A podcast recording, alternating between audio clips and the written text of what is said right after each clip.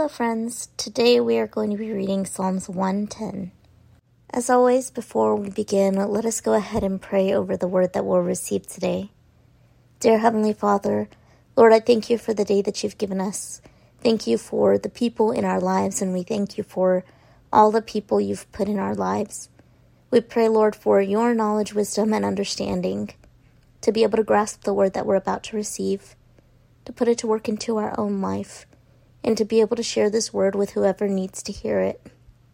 Help us, Lord, to bear the fruits of your Spirit in all that we do, and allow us to be a beacon of light for your love, kindness, grace, and mercy. Holy Spirit, be breathed into us today and allow us to walk in your guidance in each and every step. Give us your discernment in all things, and help us to understand the truth behind today's message. In Jesus' name we pray. Amen. Psalm one ten is titled Of David, a Psalm.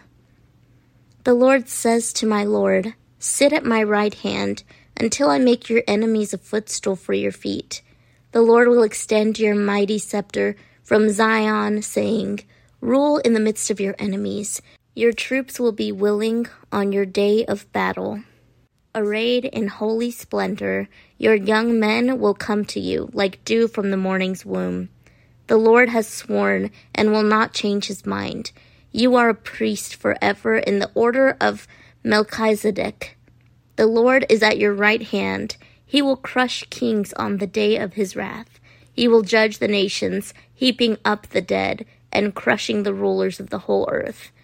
He will drink from a brook along the way, and so he will lift his head high.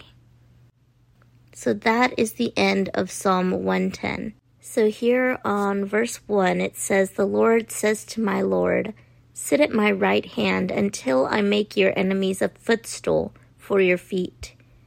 So whenever we have situations that people put us in because they are jealous or bitter or angry or hateful, we don't need to act on that. We have to have patience and understand that God will take care of any situation. He says, sit at my right hand until I make your enemies a footstool for your feet. He does not say to go after them, to attack them, to attack their character, or, you know, wish any ill upon them. He says to sit. And so whenever you're going through any situation that somebody has put you in, or you harbor any ill feelings, sit in silence with the Lord and pray for the Lord to take the feelings out of your heart.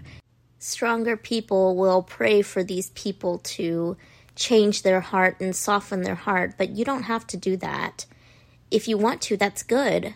But if you're not strong enough yet, just pray that God casts out those feelings of hatred, of bitterness that you're feeling against that person. Do not let that character form, because then you're letting the enemy win. That is all the time that I have, so I hope that you guys enjoyed this message. I hope that it reached whoever it needed to, and till next time.